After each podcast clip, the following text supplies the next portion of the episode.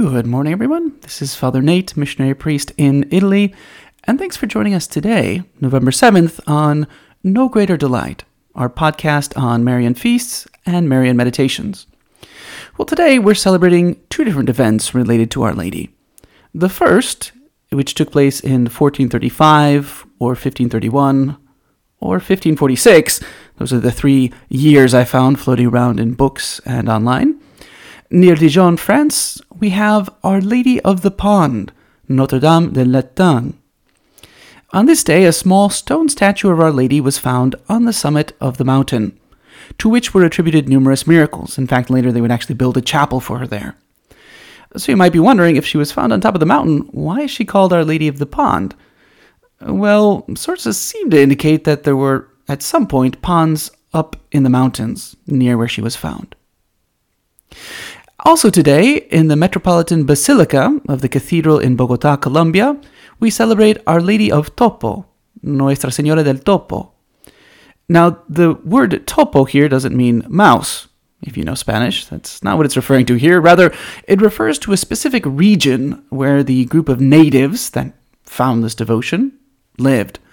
And that word in turn derives from one of their native words, topu, and not from mouse. It actually refers to a certain sort of vestment they would wear.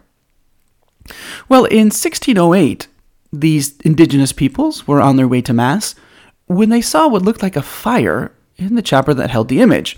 So, of course, they hurried to go and put it out, but when they ri- reached the chapel, they saw that there was no fire at all. Rather, the image was shedding rays of light. This and other miraculous occurrences led to the image being moved in 1610 to its current location, which is in the cathedral in Bogota, Colombia. For today's meditation, especially as we recall Our Lady of Topo, Nuestra Señora del Topo, it's good to reflect on the words from Archbishop Jose Gomez, who's the Archbishop of Los Angeles. He gave this talk after having gone to visit Guadalupe, and this is what he said. These are words that are particularly applicable to our time and situation. He says, The story of Guadalupe is the story of America the encounter of cultures, European and indigenous, began in December 1531 when the Blessed Virgin appeared to a poor Indian convert named Juan Diego on a hilltop outside Mexico City. She entrusted Juan Diego with a mission to go and ask the bishop to build a shrine in her name.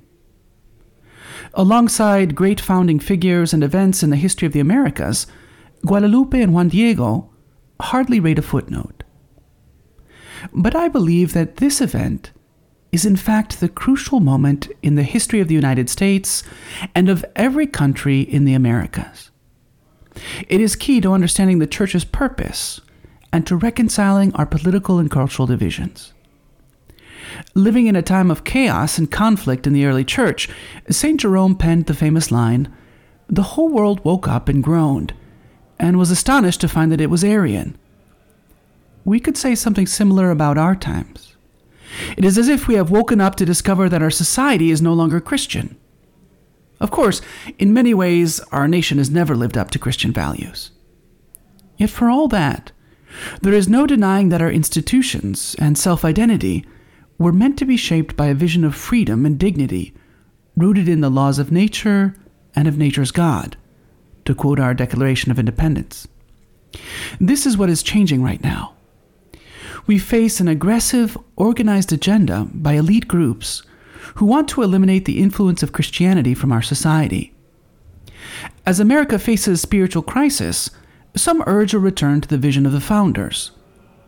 We would do better to turn to Our Lady, America's true foundress. Our Lady did not appear only for the Mexican people. Her intentions were continental and universal. In the account that has been handed down to us, an account based on the testimony of Juan Diego, Our Lady told him, I am truly your compassionate mother, your mother, and the mother to all who dwell in this land and to all other nations and peoples. At Guadalupe, the Mother of God presented herself as the Mother of the Americas. And thus far, far uh, Bishop Gomez's text, which has really got some words to think about here. He says that, you know, the apparition of Our Lady of Guadalupe was the crucial moment in the history of the United States and of every country in the Americas.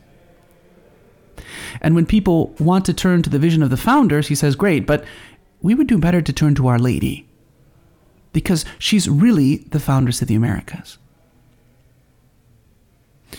And to this, I would just add uh, that it said that once George Washington was asked if God was on his side. And Washington is said to have replied, It's not that God should be on our side, but that we should be on his. And so we can ask ourselves today, in, in a, a society, in a culture, even in our families, in our work, where we see so much division, do we turn to Our Lady as a source of unity? Do we find in her a true mother, a mother of all peoples, right? As the Archbishop says, not, not just of the Mexicans or of the North Americans, but really everyone's mother. Do we try to find in her the way to love everyone and to find our unity in her compassionate gaze?